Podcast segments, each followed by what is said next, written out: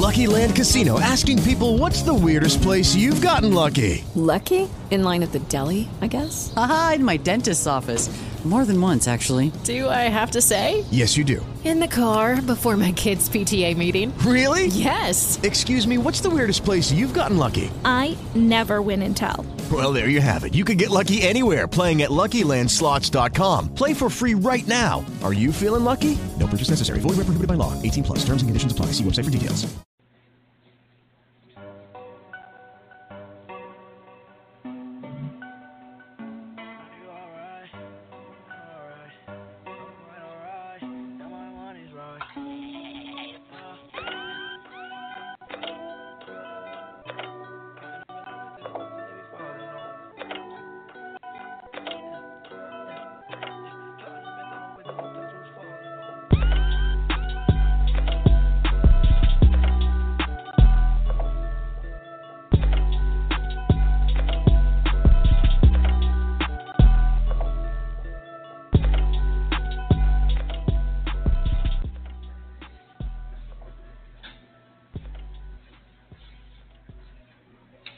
Good evening, everyone, and welcome to episode five of the Take It or Leave It podcast.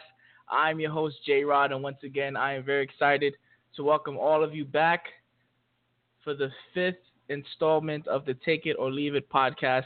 Uh, last year, when I was on the podcast scene, I did four episodes, and this year I have surpassed that, and I'm now on my fifth one, which is very exciting. I kind of slacked off last year but I am determined to keep the podcast coming, and we're on our fifth one already. So I'm very excited about that. As usual, want to go over a few ground rules before we begin. You guys are more than welcome to call in. We have a lot of things that we are going to discuss tonight in the NBA world, in the basketball world, in the football world as well. So there's going to be a lot of things for us to talk about. You guys can feel free to call in to share your takes and chime in. The number is 646 564 9820. That's 646 564 9820. As I mentioned to you guys last week, my uh, podcast is officially up on iTunes. It is doing great every single week. The, the um, numbers are going more and more up. So thanks to you guys, I want to say thank you. I truly appreciate it. You guys are the reason why all of this is happening. So I just want to take the time out to thank you. At the same time, you guys can follow my podcast on iTunes, subscribe. Every time a podcast is put up, you'll be able to download it directly to your phone. You can search the podcast under Take It or Leave It and you will see the logo there with the show as well. If you subscribe to that, you'd be able to download the podcast straight to your phone. So if you guys can do that, I really appreciate it. It's very easy to access it directly from your iPhone, which is pretty neat. There are only two rules that we must go over as we do every single week. The first rule is that we refrain from using profanity. This is a clean show. It's clean on iTunes. It's clean across the board, and I would like to keep it that way. So if we can keep that in mind when we're calling in and sharing our thoughts, it would be greatly appreciated. Secondly, is that we always remain respectful. I respect you, you respect me, and we'll have a good time, as always. You guys have been amazing and supportive. It's always fun to talk sports with you guys, so we're going to start it off. There's a lot of things that I like to talk about this week, from the NBA Summer League to Lonzo Ball, who's been the talk of the town as well as to some NBA free agency um, acquisitions that certain teams have made. In the NBA world, um, the Knicks finally got a GM in Scott Perry, as well as baseball. We'll be discussing some trades that have already been made, even though the trade deadline is approximately two weeks away. There are certain teams who are diving in right away. They're making trades right now, and it's definitely putting um, some hot air down the rest of the team's backs to make a move as well. So we'll talk about the Jose Quintana trade going right across town from the White Sox to the Chicago Cubs, as well as Yankee talk. Fresh off the All Star break, which was last week, they had a four game um, four game matchup against the Red Sox. So we'll be discussing that as well. Some trades that they themselves have made. And we'll talk about some NFL things, some small things about the Pats. There's some talk about them going 19 and 0. A player from the Pats had something to say about that. So we'll discuss that as well as the Connor versus Floyd fight. There's going to be a lot of talk about that as well as the flight as the fight is quickly approaching on August 26th, which is approximately a month and some change.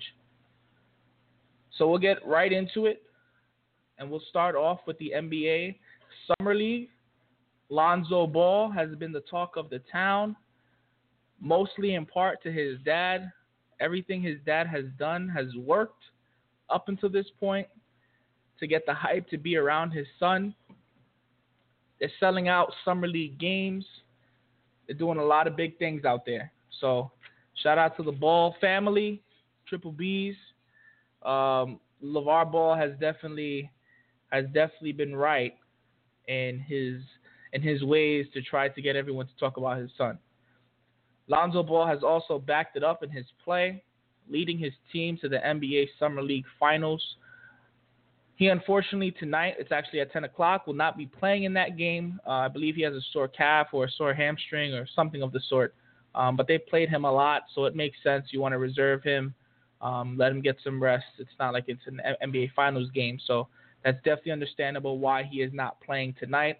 Although we would have liked to see him, but he did lead his team or help to lead his team to the Summer League Championship game, which will be played tonight again at 10 o'clock on ESPN against the Portland Trail Blazers. In his Summer League games, he has averaged 16 points per game, 7.7 rebounds per game, and 9 assists per game. He's had a, a few triple doubles as well. Um, his shooting, though, has not been great 35% from the field, 20% from three, and 76% from the free throw line. So there's a lot of question marks there. But there is no doubt that the kid can play. He can pass the ball. His IQ is extremely, extremely high. And he'll definitely be a good fit for the Laker team. Now, he played up against uh, Dennis Smith Jr. from the Mavericks in the semifinals. Lonzo's stat line was 16 points, 4 assists, and 10. I'm sorry, 16 points, 4 rebounds, and 10 assists. And Dennis Smith Jr.'s stat line was 21 points, uh, 3 assists, and 6 rebounds. So they went back to back, head to head, and it was a good matchup to watch. Although I have to give the upper hand to Lonzo, he did kind of give Dennis Smith Jr. the business, but Fortunately for Dennis Smith, it was only a summer league game, but it was definitely fun to watch. This is the most exciting summer league that I can recall over the past few years. So, like myself and a lot of my friends, we've all tuned in to see what the hype is about, and they have not let down these young guards that have come in and will eventually take over the league within the next few years. So, it's definitely been exciting stuff to watch. But that was the semifinal matchup against the Mavs. The Lakers advanced now, there's been a lot of talk about Lonzo Ball. And I know it's a very sensitive and touchy subject because people are either pro Lonzo Ball or they're anti Lonzo Ball. I am neither.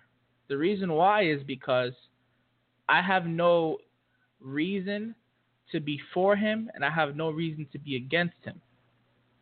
Lonzo Ball has not played an NBA game yet. He has not stepped on the NBA floor against elite competition. He has great stats in the summer league, yes, but we must remember to look at that very, very carefully and take it with a grain of salt. Whatever stats we see, whatever we deem to be great, let's take that with a grain of salt because it's only summer league. Now, there are a few things that we can take away from it, though. One is that Lonzo Ball is an elite passer. That is without a question. Again, his basketball IQ is extremely high. He can see the court from the moment he gets a rebound until the opposite end. He always keeps his head up. He has a very unique style of play. That's the good. The bad is that he's not a great shooter. Again, these are summer league stats, so you take it with a grain of salt. But based upon what we've seen, 35% from the field, 20% from three. Now imagine that in the NBA. What will those stats translate to? Only time will tell. For sure, only time will tell. However, Lonzo Ball is a very unique player. He understands space. He has a desire to get his teammates involved and get them easy buckets and nice clean looks. But again, his shooting has not been great. We've seen air balls, we've seen bricks. So we must remember what we're watching. This doesn't mean that he'll be bad, and it doesn't mean that he'll be good. We'll just simply have to wait and see. But I've heard comparisons of, oh, this guy's going to be the next Jason Kidd. Oh, Lonzo Ball's going to win Rookie of the Year. And we're basing this off of what? Summer League? College? He hasn't stepped foot on the NBA floor yet. We want Lonzo to do well. We want Lonzo to succeed. But we can't say for sure yet what that success will actually be. We must wait. So everyone kind of has to pump the brakes a, bit. He's definitely a marketable guy.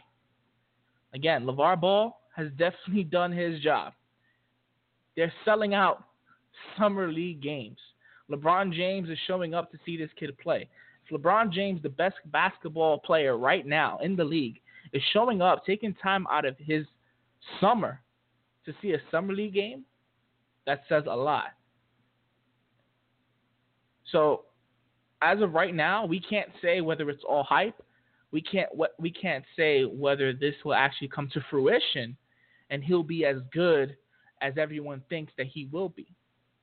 I think Lonzo will be good. I think he'll be a good passer. I think he'll be a good leader. Do I think he'll be a top guard in the whole league? I'm not sure yet. I can't say that.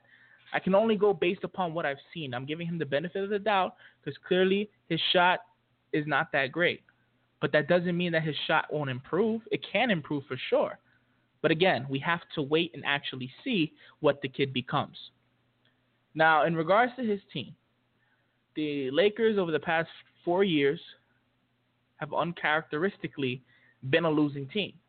We all know that.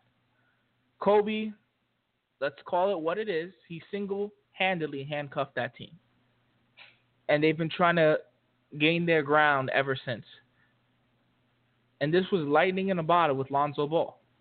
Because Lonzo Ball is the guy that can turn the franchise around. His style of play fits this league. This is a guards league. And you can actually build around Lonzo Ball. He's the alpha dog. He can be the alpha dog for your team, especially for a team that has been losing.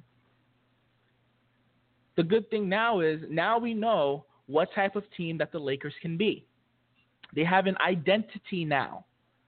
He is that unique of a player that the identity of the team can be determined by a single player who constantly has the ball in his hands. That's Lonzo Ball's job. As I mentioned before, he desires for his teammates to have clean looks. He understands space, which is very, very, very big now. You have to be able to do that. There have been summer league games too. There are things he has to work on as well. Again, we're not expecting a LeBron James to come fresh out of high school and be the man. And LeBron James had his woes too. He had things that he had to work on, still things that he's working on now. Lonzo Ball, over the past few games that I've watched, he's having a difficult time collapse, collapsing the defense. He seems a bit bothered that he can't drive and kick he's gotten caught up in the air a few times as well. A reason for this as well is his strength. He's not there yet. He's a bit frail now, but I no doubt expect him to get his weight up. I no doubt expect him to put in the work to get bigger so he can withstand NBA guards and NBA bigs who will try to knock him on his behind when they set screens. I've seen these things from him, but every player has certain things that they have to work on. And for all of you Lonzo fans who are on him right now, let's pump the brakes a bit and understand what we are watching. Let's take the good with the good, the bad with the bad, and look ahead to the future to see what this Lakers team can actually be. It's exciting. When the Lakers are good, when the purple and gold is thriving, the entire league thrives. That's just basic facts. There are tougher times ahead of Lonzo Ball, but the good news is that the Lakers' woes are behind them. I am confident in that, that the Lakers' woes are finally behind them. All those years of losing, I believe, are done. Of course, they're not there yet, but this is a good first step. This is a stepping stone. So let's not get too excited. There's a lot that Lonzo has to actually prove. And let's not forget either, he's going to be a target on the floor. Once he steps on the NBA floor, there are players in this league who will target him. How do you think Steph felt when his dad came out and said that his son, who didn't play an NBA game, was better than the reigning MVP? You think Steph's just going to bypass that and brush that off? Of course not. These guys are competitors. They compete. Oh, you think that? All right, let me show you something. We see it in the street. We see it in high school ball. Any level of basketball. That's what we see. And like I said, he's a little bit frail. So it won't be as easy as people will think. Great passer, yes, elite. But he has a lot to prove. So we all kind of just have to have the wait and see mindset. And we'll hope for the best for Lonzo Ball. We really do. Now, another big talk, another big conversation that's been happening around the Summer League has been Lonzo Ball's foot apparel. I know it's pretty weird to say that, but it's true. And the reason being is because Lonzo Ball is an NBA shoe free agent. He is free to wear whatever shoe he feels like wearing, be it Nike, whatever shoe he wants to wear, Curry's, he can wear it because he is not signed to a sneaker deal. He has his own sneaker deal with his own brand. And again, this is shout out to LeVar Ball, as much as it pains me to say that. His dad has caused this. That was a great marketing scheme that his dad has done. Now, just to set it off a little bit here, LeVar Ball wanted a billion dollar sneaker deal. When he met to meet with the big wigs, Nike, UA, the three stripes, he went up in there saying, I want a billion dollar deal for all three of my sons, and I want your company to sub license Big Baller Brand.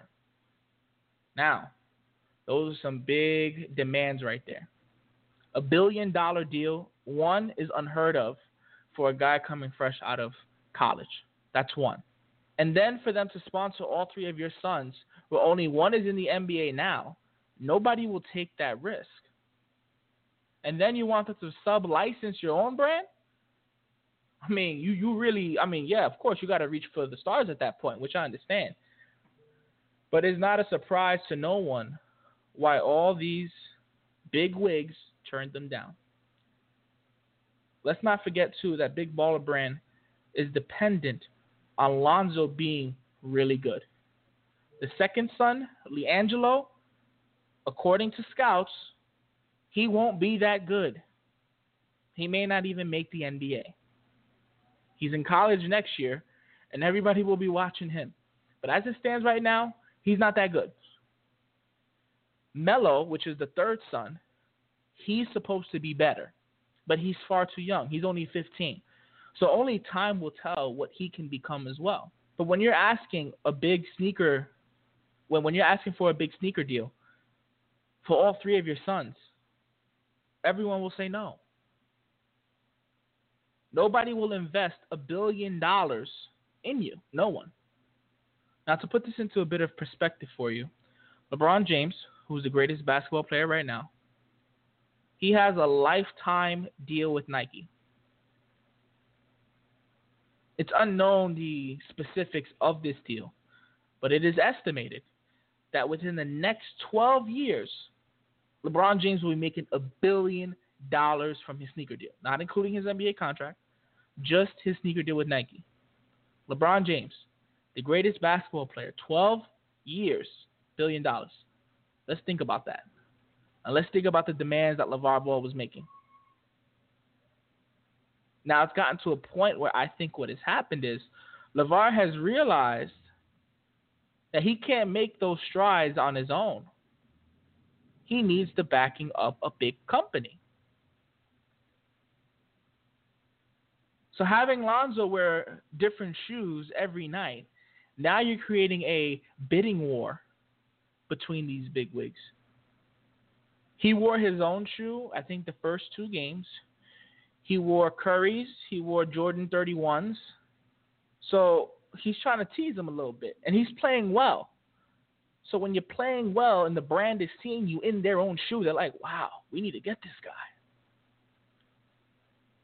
So it makes sense now why I feel they're kind of backing off their stance a bit. Because before it was like, oh, we can do it by ourselves. We don't need these big wigs. We can be big baller brand, and this is gonna be the best brand, and we'll be able to do whatever we feel like doing. Until reality set in. LeBron has, I mean, sorry, Lonzo has done his thing, but again, it's only summer league. So even now, these brands will not jump on board just yet if the demands are as high as what they are. As the season progresses, and LeBron, I mean, I keep saying, sorry, and Lonzo plays well,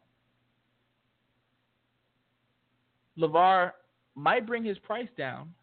And if he brings his price down, then they could reach that deal. But it's dependent on a few things. Lonzo has to play well. LeVar Ball has to bring his price down.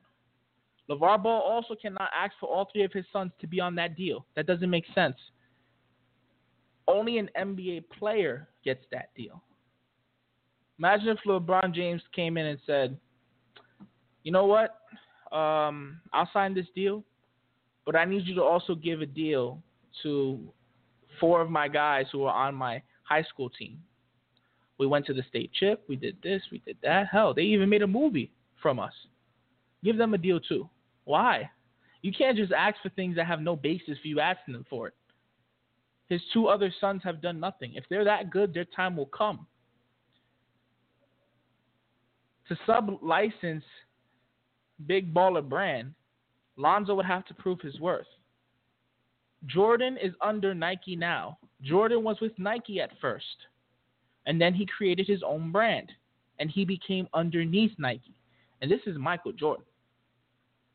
So you're basically asking for Nike to sub-license Big Baller Brand when Lonzo Ball has shown us nothing. How can that be possible? I understand when you go to meet with them, the expectations have to be high. The demands you make have to be high. I get it. But you have to be realistic at the same time. And I think now is when that reality is setting in. It was reported that Nike offered Lonzo Ball a deal between 12 and 13 million dollars a year, and Lonzo and his dad turned it down. I'm not saying Lonzo won't be good, but if he doesn't become a star, if he doesn't become a LeBron James, if he doesn't become an MJ, he would have lost out on 12, 13 mil each year. He's making five mil now. You're talking about 17 million dollars as a rookie. Will it be a mistake? We don't know. We also don't know the type of career that he would have. So, like the career that he would have, as well as his shoe deal and the choices that the family has made, we have to put it on hold. And all that talk remains to be seen. We don't know yet. We have to wait. We'll find out soon enough, though. Just a reminder to everybody, you can call in to the show The number is 646 564 9820. I want to hear your guys' thoughts, Lonzo Ball. I've heard a lot of talks, a lot of stuff in group chats and IG and Facebook and the whole nine. Talk to me. What do you guys think about Lonzo Ball? Is there good reasoning that I have to say, hold up, let's pump the brakes a bit? Or should we hype this man up like he's the greatest thing since LeBron James? Let me know. That's 646 564 9820 646 564 9820. Now we are going to discuss some more NBA news. There have been more NBA free agency acquisitions from certain teams. One of them being Kentavious Caldwell Pope to the Los Angeles Lakers. KCP went to the Lakers on an $18 million deal. It is a one year deal. This one year deal will give KCP the starting shooting guard role, and it will help the Lakers avoid being a lottery team. They have remained a competitive team. They have this one-year deal, and Brook expiring next year. Brook Lopez, who they acquired from the from the uh, Brooklyn Nets, for D'Angelo Russell, they will have only $41 million on the books next year, which gives them $60 million plus in cap space. Their starting five this year will be Lonzo Ball, Kentavious Caldwell Pope, Brandon Ingram, Julius Randle, and Brook Lopez. Not too bad. Again, not a playoff team, but not a lottery team either. And of course, that's kind of like a gray spot where it's like you can't be too good or you can't be too bad because those are the that's the worst place that you can possibly be. Good enough to be that bad, to not be that bad, and bad enough to not be that good. So, at least it will not be a lottery team next year like I mentioned before, I believe Lonzo Ball will be able to um, attract free agents to join him and his team. And I like this deal a lot. You add KCP to this team, and it's going to be an exciting and fun Laker team to watch. Lonzo Ball passing the ball around to everyone. And I'm definitely excited and looking forward to that. So that was another deal that the Lakers made, adding Kentavious Caldwell Pope. Now we're start. I'm sorry, Caldwell Pope. Now we are starting to get into like the third tier of guys left. The top tier is all gone. The second tier, uh, lower end of the second tier, probably beginning of the third tier. Just guys who probably come off the bench or will help you out here and there. That's where we're starting to get to now as the NBA free agency period began exactly two weeks ago on July 1st. So we won't be expecting huge news unless there's trades or things to talk about in that regard. But I thought that KCP was a pretty good signing for the Lakers and something worth discussing. Additionally, uh, DeMarre Carroll from the Toronto Raptors has been traded to the Brooklyn Nets. The Brooklyn Nets continue to be active. They continue to make noise. Now you may think, hold up, Carroll is not that good. He's always hurt. And you're right. He is always hurt. And quite frankly, no, he's not that good and he's not worth his contract. But the biggest takeaway from this is the fact that the Nets were able to get two draft picks from the Raptors. Next year's first round lottery protected draft pick, as well as their second round pick to go with DeMarre Carroll. Now, why is this so important? because the Lake, I mean, sorry, the Nets did not have a first round pick next year. The reason being is because they traded to the Boston Celtics four years ago in the Jason Terry, Kevin Garnett, and Paul Pierce trade, which many Nets fans regret to this day. However, they are remaining positive, not trying to uh, dwell in that, and making certain steps to correct themselves. And I like it. They've taken on the contract of Timofey Mozgov as well, but they also got back a young guard in D'Angelo Russell. They've taken on the contract of DeMarre Carroll, but they've also gotten two draft picks. So yes, they have absorbed these big deals that are pretty bad. DeMarre Carroll is being paid $30 million over the next two years. And by the way, the Toronto Raptors will be receiving will be receiving Justin Justin Hamilton in return. DeMarre Carroll must remain healthy. His health has been biggest the biggest concern for him for a long time. He did start in 72 games last year for the Raptors, which is not bad. He only missed 10 games. However, he averaged 9 points, 4 rebounds, and 1 assist. Obviously, that Raptors team was more stacked than this Nets team than this Nets team now. So DeMarre Carroll can slot can uh, slot right into the starting small forward role. He'll also be able to mentor Caris LeVert and also Kenny Atkinson, who is now the coach of the Brooklyn Nets, was also an assistant coach on the Hawks team when DeMarre Carroll was actually pretty good and played for the Hawks. So he'll be able to fit in there. He may not be a guy that his stats will jump off of the sheet, but he's definitely a, nice glue guy that you can add to mentor a young team and to be able to help them to grow. And the most important thing is the fact that the Nets once again were able to get back into the first round after trading their draft pick away to the Boston Celtics. Now they have a nice little starting five of D'Angelo Russell, Sean Kilpatrick, or Jeremy Lin, whichever way they decide to go at this at this point. I think Lin might play the one, D'Angelo might play the two. I'm not too sure what they plan to do as well as DeMarre Carroll. He'll be playing the three. Trevor Booker will be playing the four, and they'll have Tim- Timofey Mozgov at the five. Isaiah Whitehead, LeVert, and Hollis Jefferson coming off the bench. Again, not a playoff team, even in the East. You know, I'm sorry, even in a weak Eastern Conference, but definitely making strides. And as a Celtics fan, it is very concerning, being the fact that we own both the Lakers pick next year, either two to five, and the Brooklyn Nets pick next year unprotected. So as these teams get better, the value of that pick may go down. Again, we don't know what these teams will actually be. Guys can always get hurt. They may not pan out, but we'll truly just have to wait and see. Now, if they would have went out and got got a guy like um, Paul George, Jimmy Butler, things like that, of course that changes everything. But they've improved from where they were last year but at the same time, not enough to where um, they may still not be a lottery team next year. So that's on the Nets. Those are some moves that they've made that'll help them as well.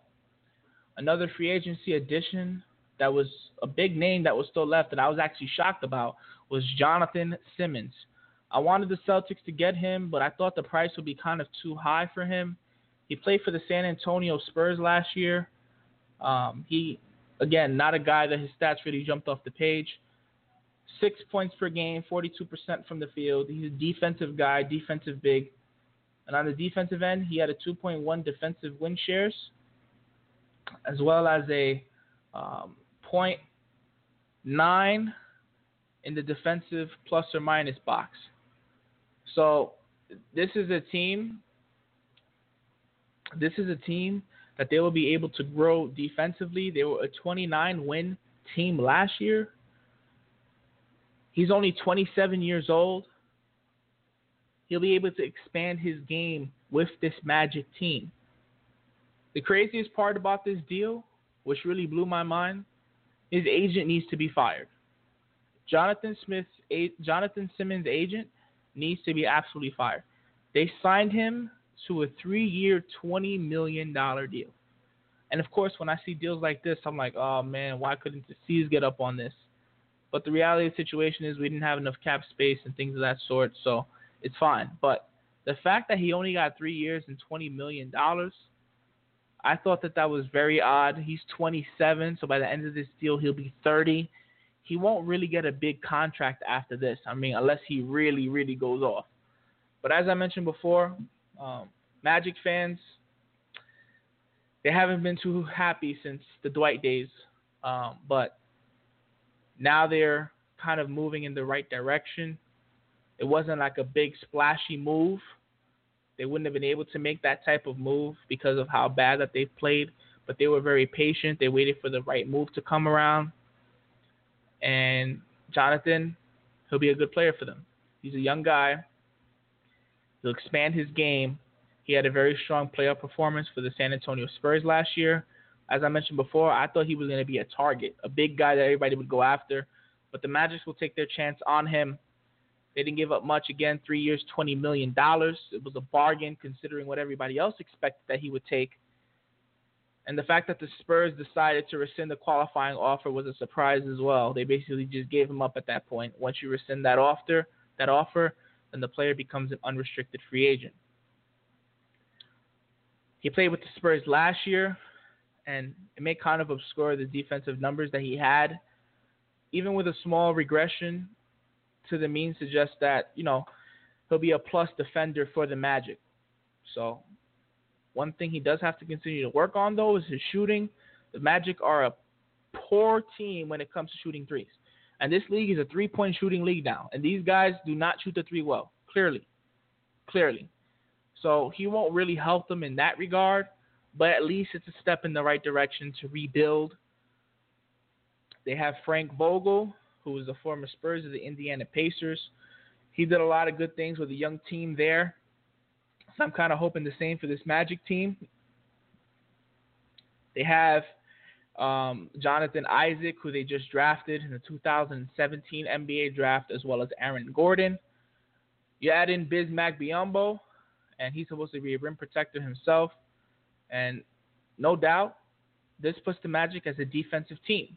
Isaac is six foot eleven, so that's another thing to add as well.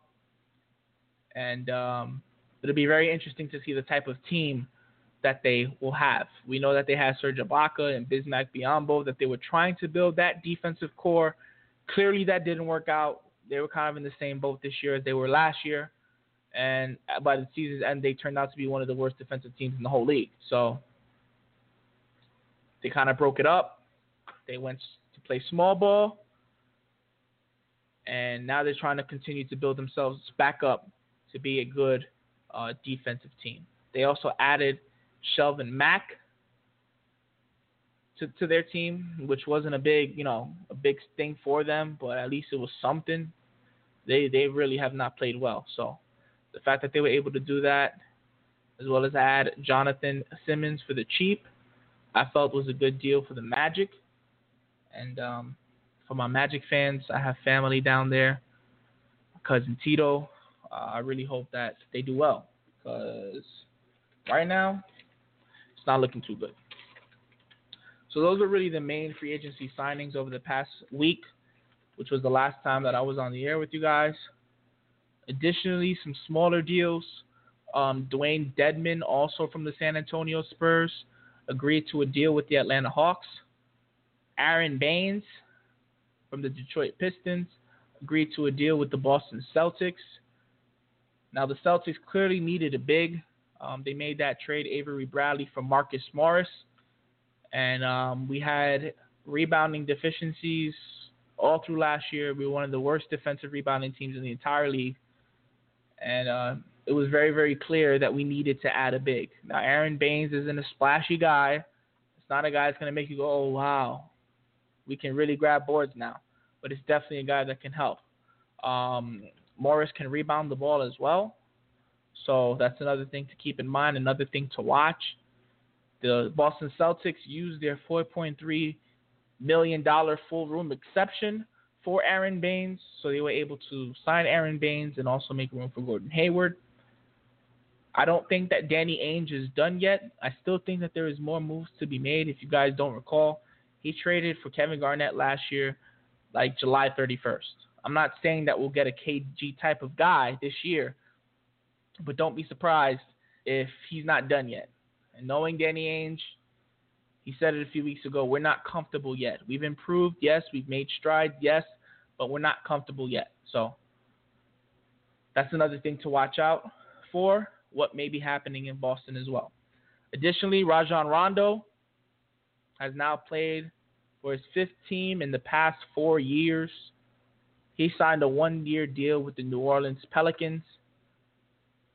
Rondo, I mean, I I really don't know what to say about him. When he was with us, he was so young, and the guys kind of like slapped him up in place. They put him where he had to be at that point with KG and Paul Pierce and Ray.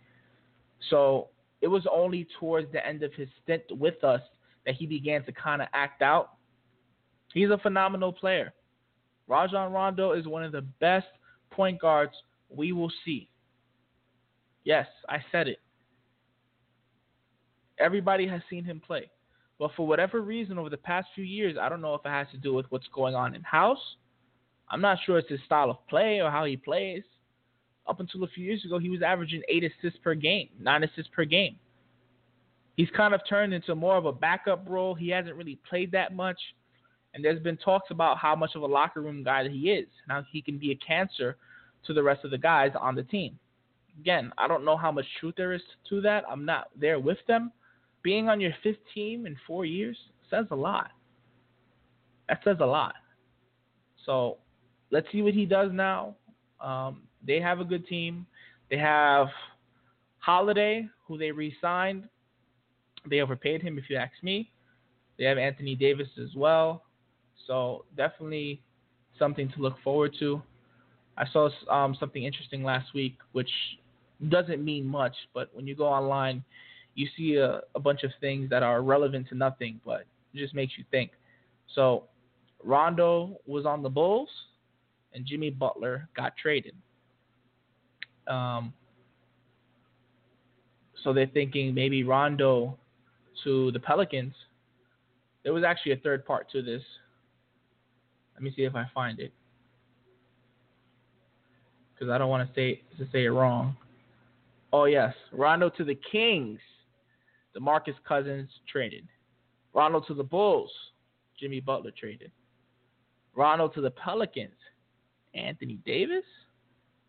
Nah, I don't think so. But it was pretty funny just to read that. You know, people always coming up with irrelevant stuff that mean a whole lot of nothing and try to turn it into something. These are three separate teams, so I don't think that that has any relevance whatsoever. But it was pretty funny. It gave me a nice little laugh, so I just wanted to share that with you guys.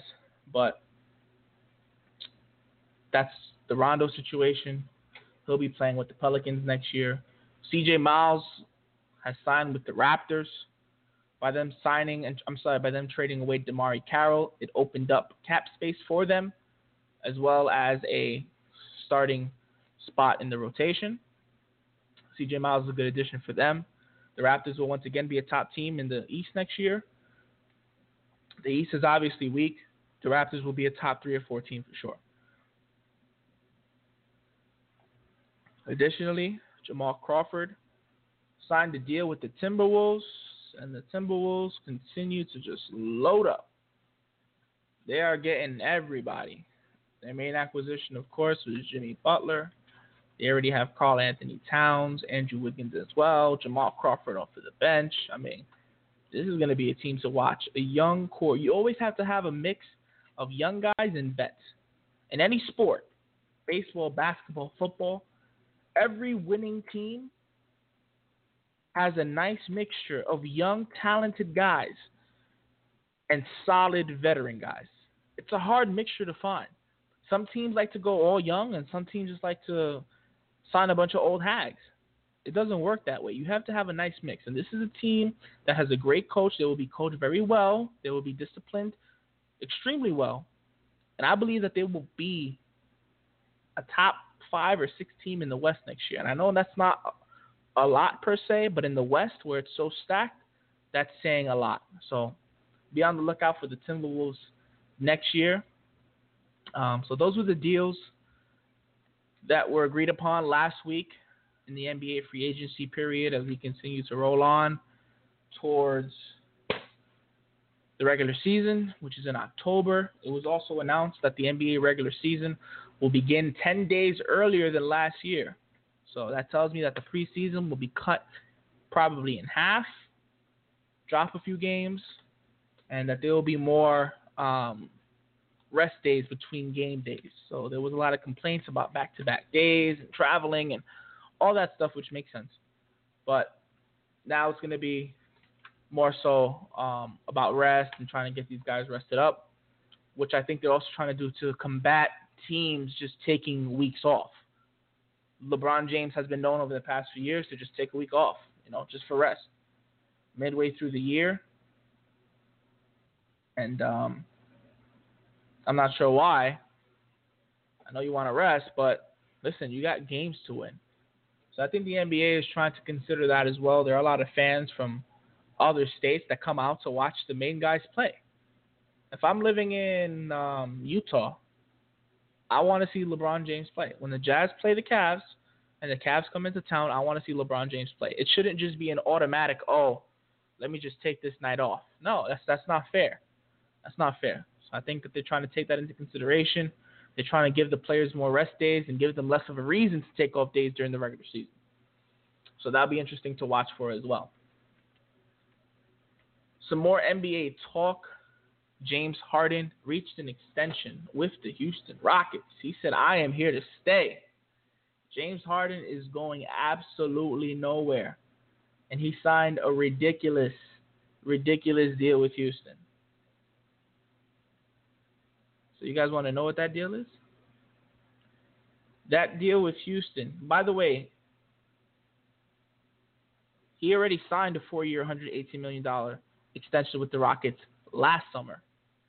He became eligible for the designated player veteran extension due to the fact that he made the All NBA team.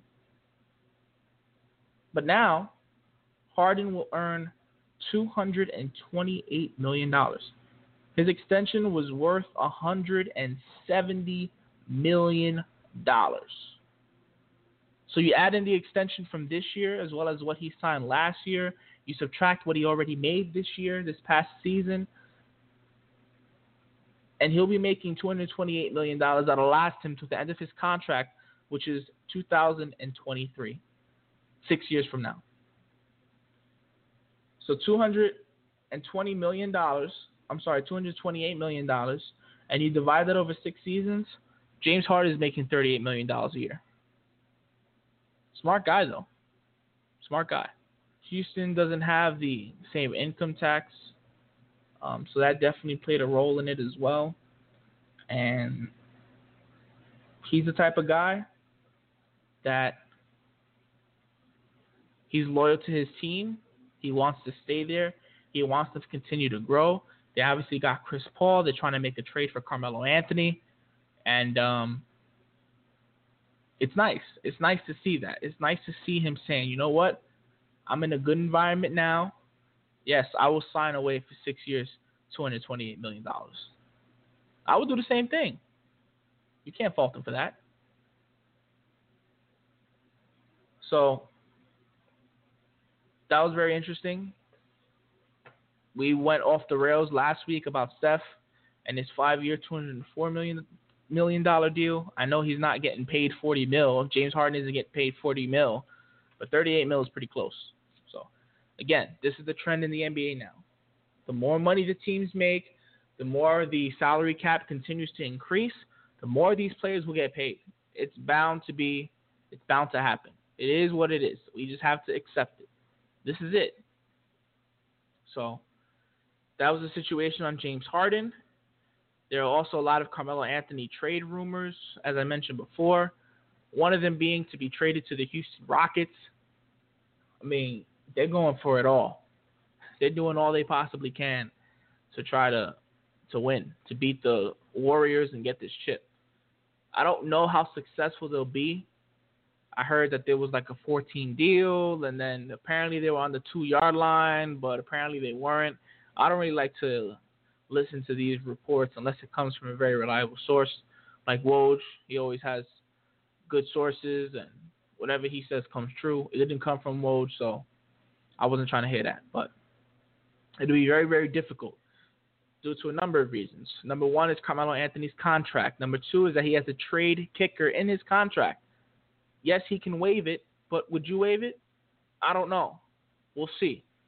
Additionally, um, salaries have to be matched, which is the reason why you have to have multiple teams involved. The complexity of a multi-team trade is already very complex in itself. So there's many different moving pieces and moving parts and a lot of different factors to take into consideration when thinking about a Carmelo Anthony trade. in my opinion, it won't happen. I know everybody wants to see it. Carmelo go to Houston, and then somehow you create a banana boat team. Again, James Harden just signed a 20, $228 million extension.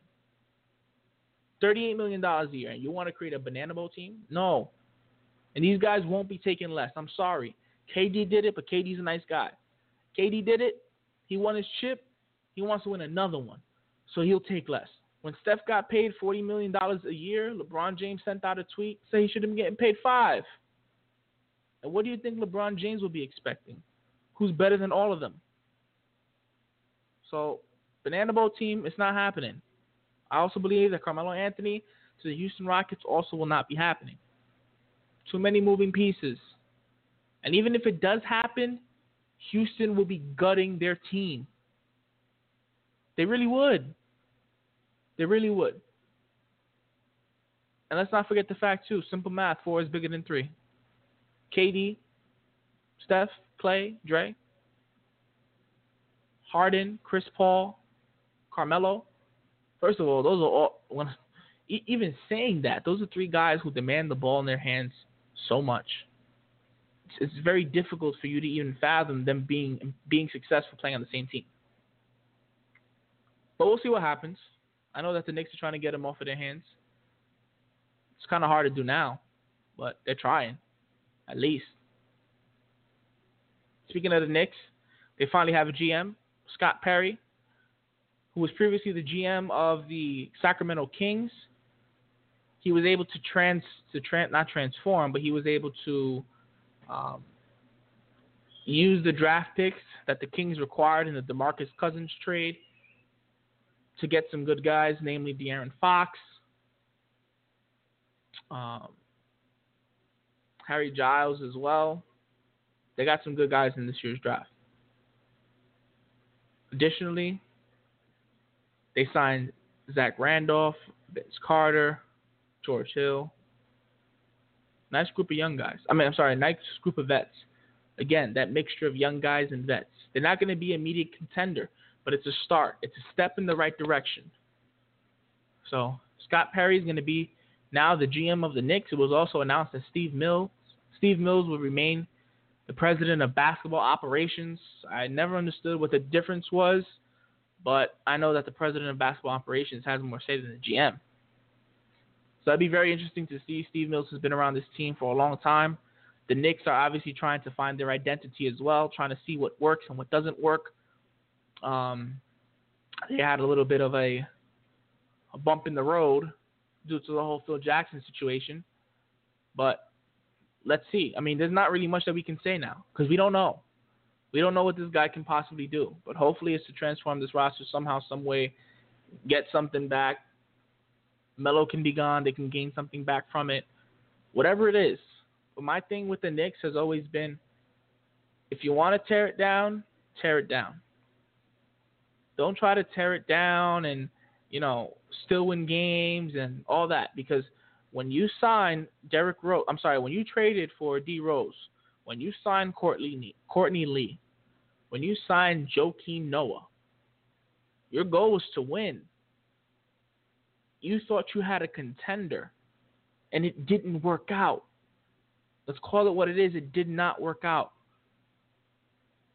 And I know that for Knicks fans, for anybody in New York, it's hard as fans of New York teams to just be okay and accepting to hit the reset button. I know Phil hit it a few times, but you got to hit it once more. Let these guys do their job, see what they can do. Patience in New York do not go in the same sentence. I get it. I understand. But with this Knicks team, you have to or else they'll continue to be a bad team for a long time. So better to get it out the way now. Be bad. Go ahead, tank. Lose games.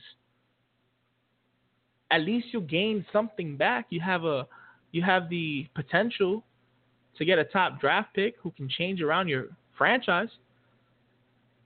It may not be like the draft class of this year, but the top three picks, normally, they're pretty good. Do that. We'll see what happens with the Knicks. That was all that was on our agenda for NBA talk. We want to remind you guys listening at, in at home once again to give us a call.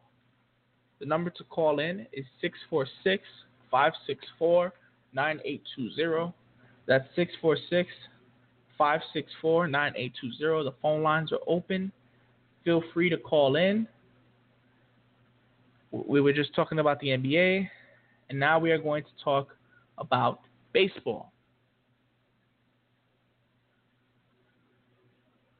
The All Star break was last week. Aaron Judge did his thing. He won the Home Run Derby. The American League also beat the National League in the All Star game, which is now turned into an exhibition game, which is pretty neat, which we discussed last week. But now we've turned the page. We've moved on to the second half of the season. Teams have not been shy. The trade deadline isn't here yet, but they've already been making moves. One of the biggest moves was Jose Quintana, who was formerly on the Chicago White Sox, has been traded to the Chicago Cubs. Now, why is this such a big deal? Because Jose Quintana has been on the trade market for at least the past three seasons. He has a very, very good team friendly contract, and he is under control for three more years. Of course, the price tag is hefty. The Cubs had to give up their number eight and the number the number eight and the number 63 overall from the top 100 prospects in all of baseball. They had to give those up. Now,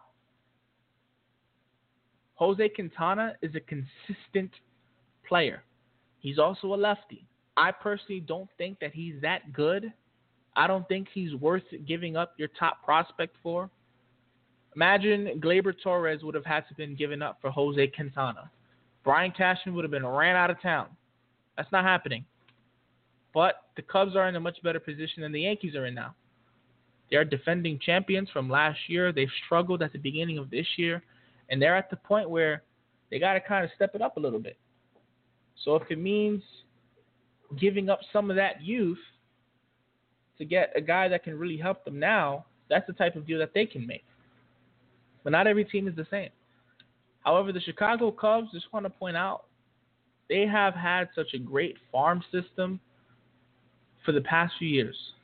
Javi Baez, um, Rizzo, Bryant, Contreras, Schwarber, they could create a whole starting nine off of their their farm. So that's why they've been able to trade guys away here and there. Castro as well, who's with the Yankees now, he came up in their farm. Um, so they've done an excellent, excellent job. And eventually, you have to trade those assets for solidified major league players. The Celtics are in the same situation now. You can have all the draft picks you want, but eventually you have to flip it for something and the Cubs have done an extremely, extremely nice job at making trades here and there to bolster their team while keeping their core of youth intact to be successful. Definitely a uh, pattern that every team is looking to follow. So we'll see what the Cubs can do now. They, once again, they didn't start off too well, but they're starting to pick things back up, and this is an addition that can be extremely well, that can be extremely good for this team, and that'll help them play extremely well. Additionally, the Washington Nationals and the Oakland Athletics made a trade. The Nationals acquired Ryan Madson and Sean Doolittle from the Oakland Athletics. Now, the Nationals have been plagued all season with an ineffective bullpen. They have not had a guy who can come in and close games. They've gone through closer after closer after closer after closer. And this is a team that is really, really good. This is a team that can score a lot of runs, and this is a team that can pitch pitch extremely well. Scherzer, Gonzalez, Strasburg, Roark, Zimmerman, Murphy, Harper, Rendon. This is an extremely good team. A lot of guys at the beginning of the season predicted that the Nationals will be facing will be facing the Houston Astros in the World Series this year. Kind of hard to see that now. I mean, the Astros, they're doing their thing, but if the Nationals aren't able to close out games, they wouldn't be able to go there. But now they've got the bullpen help that they need. These are two guys who have closed games before and who have been effective. So it'll be very interesting to watch, like the Cubs, how they can improve and move on from here. But I like the additions by both ball clubs, and I'm excited to see what they bring.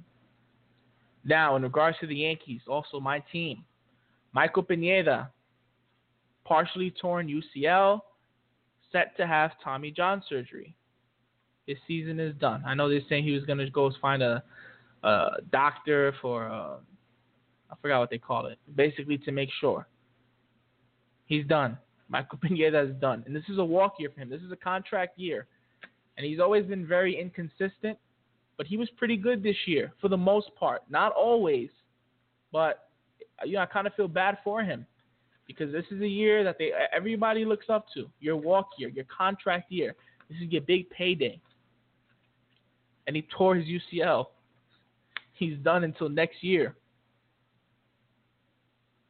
Sad. But it poses problems for the Yankees. But in my opinion, not pressing problems. The reason why the problems aren't pressing is because the Yankees have made all these trades for young guys for a reason. They have a guy in the minors by the name of Chance Adams. Chance Adams is a very, very good ball player, and he's a great prospect for us. How? Let me read you these stats. Again, Take this how you want it. Take it with a grain of salt. This is double A, triple A ball. But in 2017, between double A, which he began the year in coming out of spring training, going into triple A, which he was brought up to, I believe in May, there was nothing else for him to prove at double A. They said, you know what? It's time for you to move up. He's 10 and 3 with a 1.94 ERA. He started in 18 games, 97 innings pitched, only 58 hits in 98 innings pitched. 24 runs, 21 earned runs, 41 walks to 99 strikeouts. 41 walks in 97 innings pitched and 99 strikeouts in 97 innings pitched. That's over a strikeout per inning. Again, AAA ball. He also had a 1.01 whip, and Brian Cashman stated that Chance Adams will get a chance, no pun intended, to take Michael Pineda's spot. However, there are two guys who will get first dibs. That is Bryan Mitchell, who's pitching tonight against the Yankees. I'm sorry, against the Minnesota Twins, as well as Luis Cessa. Now the Yankees right now they're losing two to one in the top of the sixth. Bryan Mitchell, as I mentioned before, he is pitching. Bryan Mitchell is on the mound, and the Yankees will take a chance with him to see what he can do, if he can possibly fill that role. Now, his stats for the day so far, again, we're only in the sixth. He's pitched five innings, given up six hits, two runs, one earned, two walks, and two strikeouts. Decent. Decent. You can't complain about that. But it's about that time. Chance Adams needs to be called up. Mitchell has been around for a while. Cessa has been around for a while as well. Give the Yankees some new life. I've loved it every time they call up somebody new. From Sanchez to Judge last year to Frazier this year. Torres was supposed to be called up this year until he um, he hurt his elbow. They also made a trade for the guy over the weekend from the Milwaukee Bugs I'm sorry, Milwaukee Bucks, the Milwaukee Brewers minor league system by the name of Garrett Cooper. He's a six foot six, 235 um, 35 pound first baseman, 18 home runs, 82 RBIs in the minor leagues. Of course, take that with a grain of salt, especially considering that he played in the Pacific Coast League, which is a league notorious to inflated offensive stats. He played over the weekend. He got one hit. He didn't do too too well, but of course, it takes a lot of guys times to uh, takes these guys a lot of times to adjust. So let's keep that into consideration as well. But when he was called up, I was excited as well. When Ji-Man Choi was called up, I was excited about that as well. Every time a young guy's called up, Miguel Andujar, excited. This is what we've worked for. Yankee fans have been waiting because for a long time the Yankees would just trade everybody away, trade away all the prospects. But they've learned, they've stopped doing that. And it's exciting. It's going to be like the 90s all over again, and the Yankees will go back to being a dominant team in the major leagues. Call up Chance Adams, Brian Cashman. Call him up. Mitchell will have his chance. Cessa will have his chance. But I want Chance Adams. That's the chance that I want. And I believe if Chance, Chance Adams comes up, is called up, and plays for this team, that he will be successful. Now, I want to go over the Yankees versus Red Sox series, which is a big series coming out of the All Star break because the Yankees were three and a half games behind the Red Sox going into Friday night's matchup. Now, I watched the game Friday night. The Yankees had a 4 3 lead going into the bottom of the ninth inning. And we call in our closer, Aroldis Chapman, the guy who we signed to a $15 million deal last year, multi million dollar deal. He's had problems this year. He was on the DL earlier in the season, and he's had problems with his command. But I was sure, fresh off of the All Star break, oh man, we're going to get this win. Aroldis Chapman blew the save. Not only did he blow the save, but the Red Sox did not hit a ball out the infield. Those are games we cannot lose. The Red Sox are a team that that is in front of us. To go out there and send a statement from night one on Friday night, you're sending out your best closer, 100 miles per hour, fastball, blowing by blowing by guys, and you blow the save because you have no command. He walked everybody. It was a bunch of infield nonsense that was taking place. We had a one run lead and we lost. Terrible, terrible, terrible loss. So now we were four and a half games back. I was disgusted. Now on Saturday, it was Chris Sale against Luis Severino. For the 13th time this season, Chris Sale struck out 10 or more guys. Chris Sale is absolutely amazing. He started the All Star game. He's up for Cy Young Award this year, as he is, it seems, almost every year. Chris Sale is amazing. Luis Severino is very good as well. He's young, but he's going to be a good guy in this league for a long time. He went up against Chris Sale, and he didn't put his head down. He didn't put his gloves down. He gave up one run. Any other team we would have played, the Yankees would have won that game. But because we were going up against Chris Sale, we lost.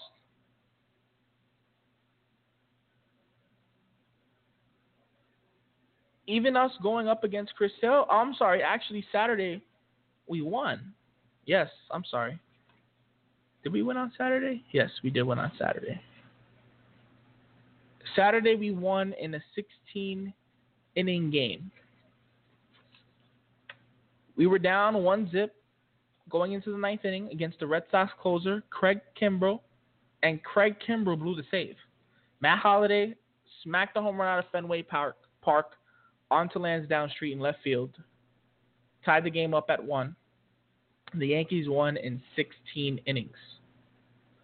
The game was played under protest as a controversial call was made in the 11th. Jacoby Ellsbury was batting with Matt Holliday at first base. Jacoby Ellsbury hit a one hopper to first base. Holliday retreated to first base under the impression that Jacoby Ellsbury, who was a fast runner, would tag that um, the first baseman would touch the base first, first base first, and throw down to second base. As a result, Holliday didn't want to get caught in a rundown, so he just decided to retreat back to first base. When the throw from second base was thrown to first base, it hit Jacoby Ellsbury, and the Red Sox complained and stated that the first baseman couldn't make the play due to interference. It was a nine minute review that took place between all the umpires on the field, as well as the review team in New York, and they kept the call on the field. It wasn't interference, it was a judgment call. And the Red Sox decided to play the game under protest. Now, when you protest the game, um, you're basically saying that the umpires didn't follow the game rules and it had an effect on the outcome of the game. MLB will not uphold this protest because the Yankees didn't score in the 11th, so it did not have any impact on the game whatsoever.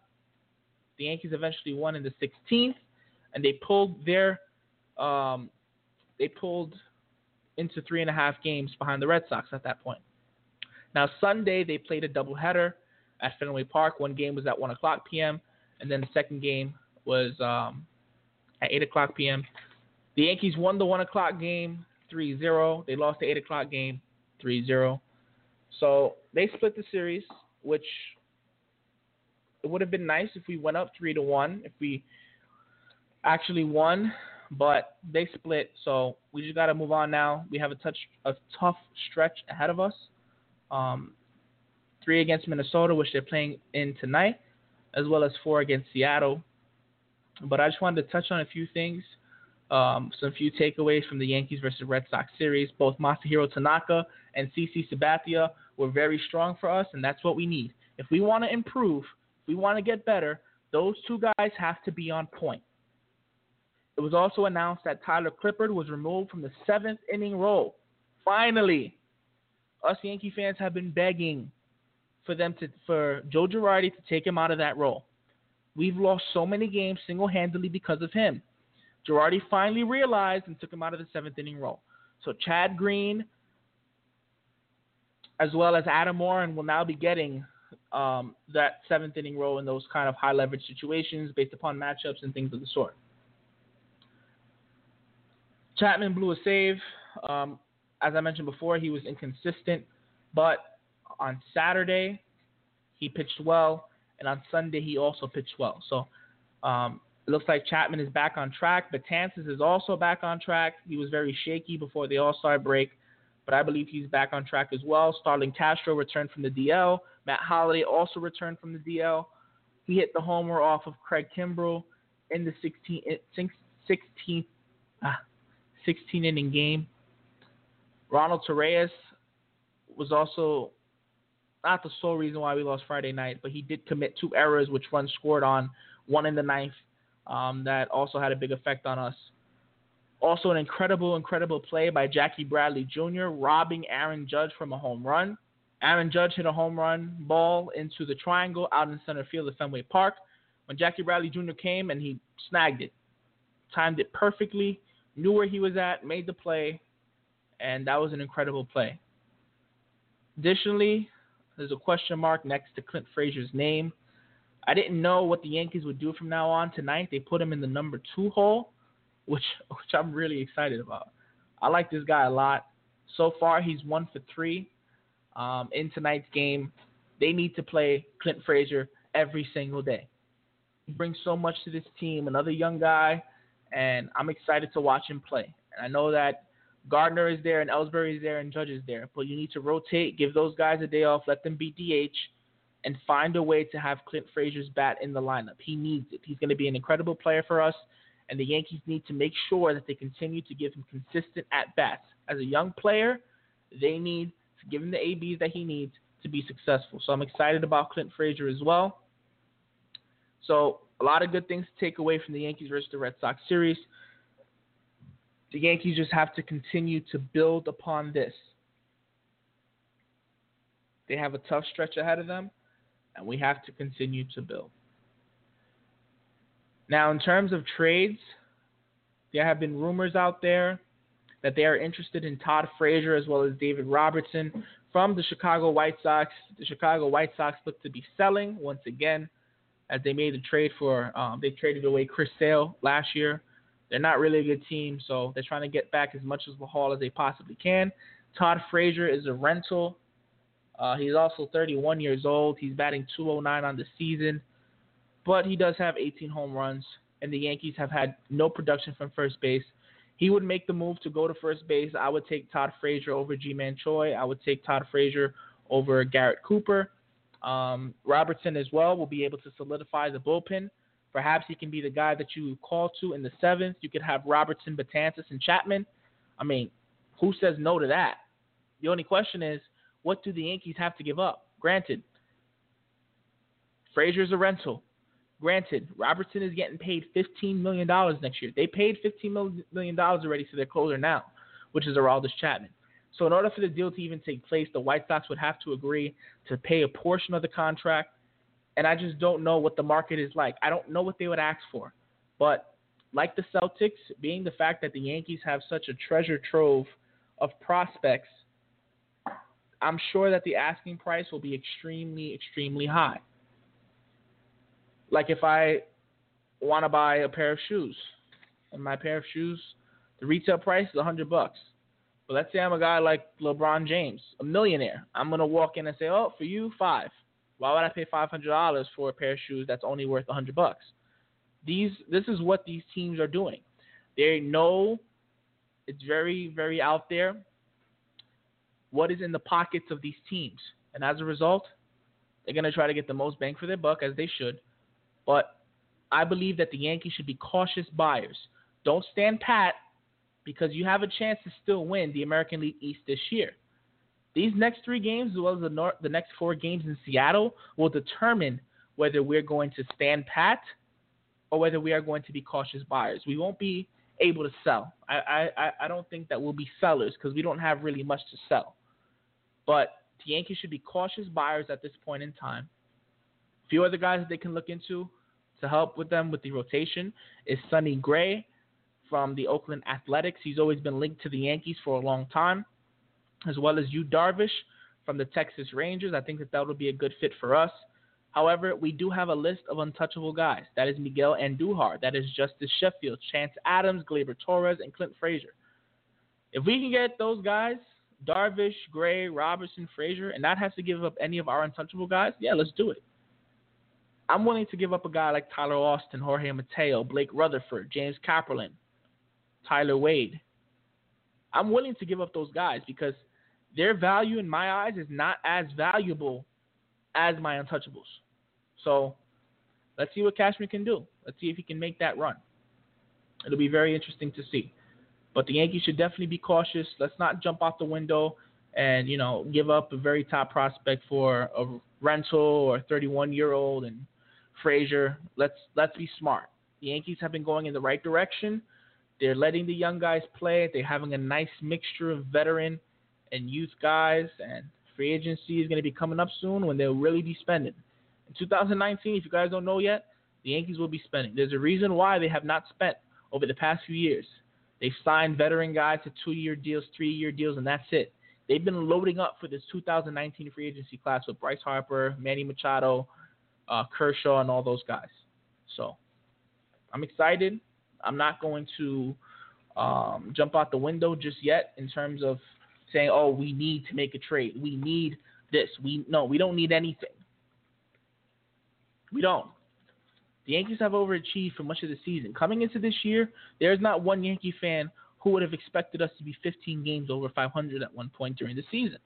Let's be real. No one was expecting that. So the fact that we have overachieved, let it continue to grow build upon it. But don't give up the house. Don't give up the youth. Don't give up the future for temporary options. Please, Brian Cashman. Please. So that's Yankee talk. I also wanted to briefly discuss the uh, Floyd Mayweather versus the Conor McGregor fight which will be taking place on August 26th, the Saturday on Showtime. They've been on a world tour going to London, Toronto, Los Angeles, and New York promoting the fight. It's been very entertaining, wildly entertaining to say the least. Um, there's been clips coming out every single day from this fight. I mean, sorry, from the press conferences in regards to this fight.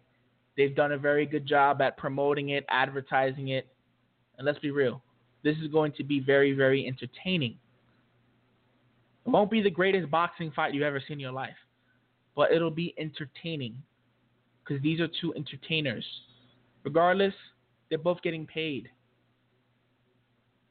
And let's not look for the fight that will be, you know, an actual boxing match. It'll be hype. It'll be just hype. Now, MMA fans and casual spectators will probably have you believe that this fight not only will be competitive, but that the 29 year old McGregor will actually win. They will say, okay, well, McGregor has a longer reach. He has the youth. He has the unorthodox style that Mayweather has never seen. He will give Mayweather problems. His size, his power. He has everything. He can stop Money May. Oh, Floyd is too old. He's 40. Forget the fact that he's a champ. He's not the same fighter. He hasn't fought in two years. Father Time play a major role in all of this. All that looks good, sounds even better. But conventional conventional boxing wisdom says that this fight will not even be close. Now let me explain to you why. Number one, stamina. A standard boxing match is 12 three minute rounds. That's 36 minutes of boxing. McGregor has not fought for a total of 36 minutes his entire career combined. In boxing, the output of punches is way different than what you put in in UFC. And of course, you need more stamina. You may need more in MMA because wrestling is involved. People can make that argument. But I will make you the argument that fighting for 36 minutes, that's if it goes 12 rounds, of course, it will take a toll on any athlete who has never done it before. It's something that your body's not used to. And if you're not used to it, there's no way that you can be successful at it, especially going up against the greatest fighter, the undefeated champ. Which brings me to my next point experience. Experience will probably play the biggest factor in this entire fight, which people tend to overlook. Floyd Mayweather, he's been undefeated and he's been a pro in boxing for the last 20 years. If you can make the argument that someone with zero pro level or amateur boxing experience will be competitive against the undefeated eight time world champion in five different weight classes, quite frankly, I, I, I just don't know what to tell you. I'm truly at a loss of words as what argument you can possibly make. Floyd has been the man for so long.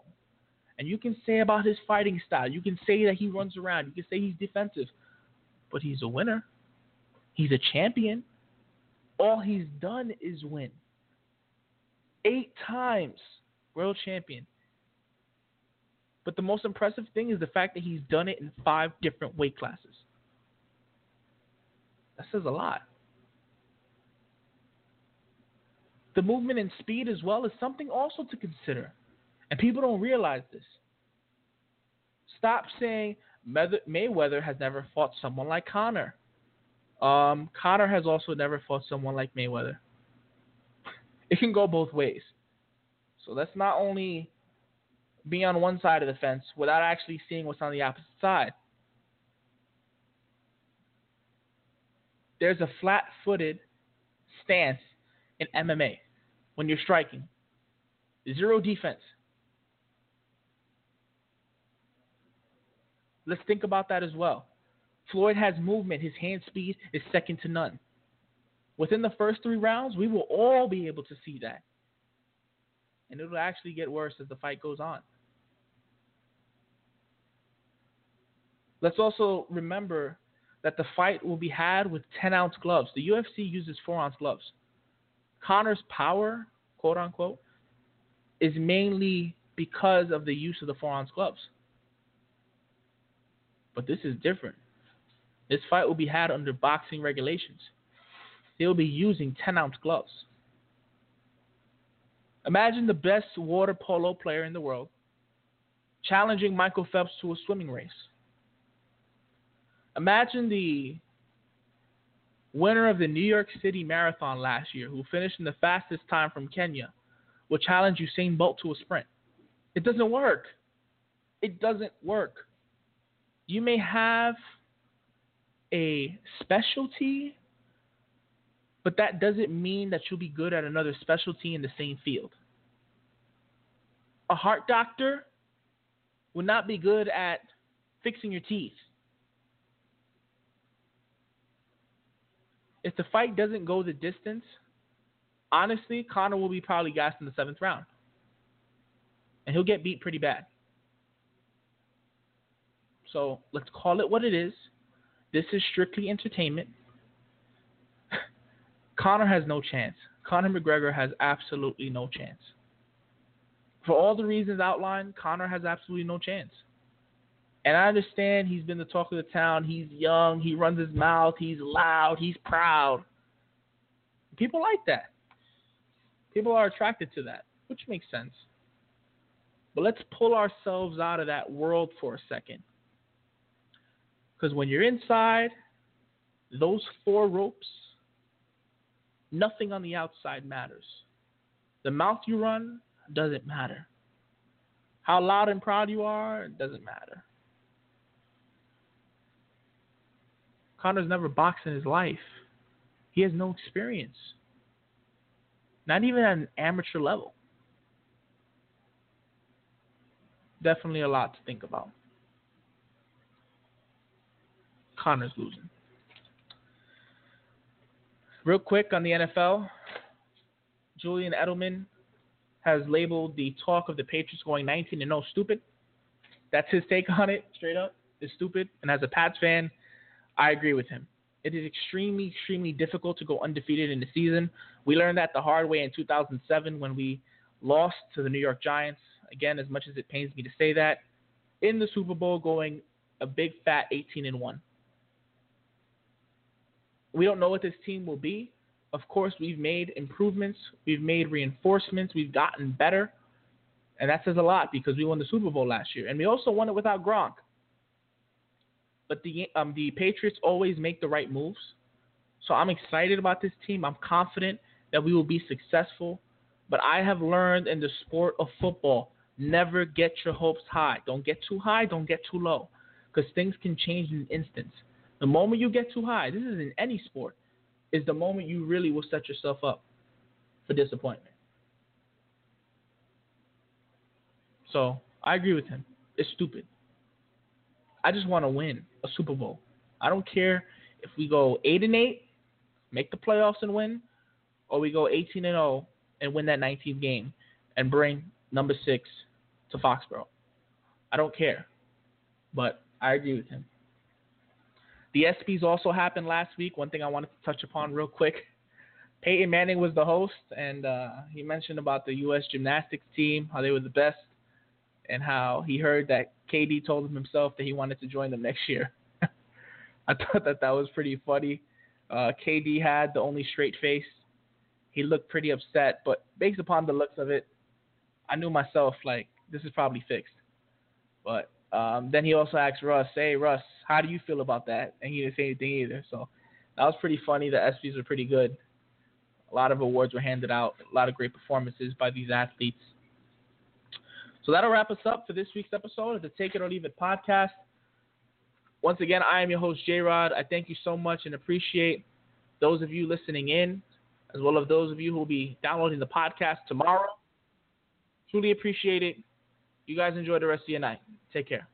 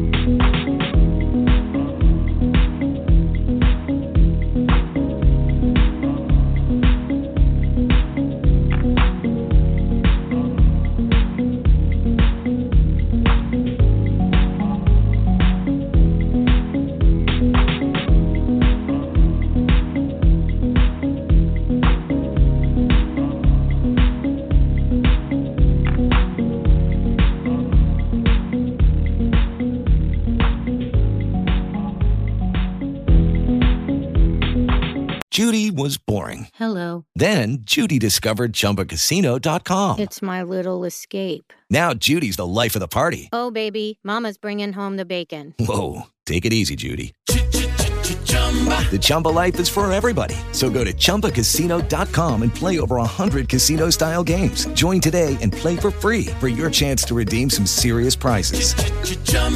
ChumbaCasino.com. No purchase necessary. Void where prohibited by law. 18 plus terms and conditions apply. See website for details.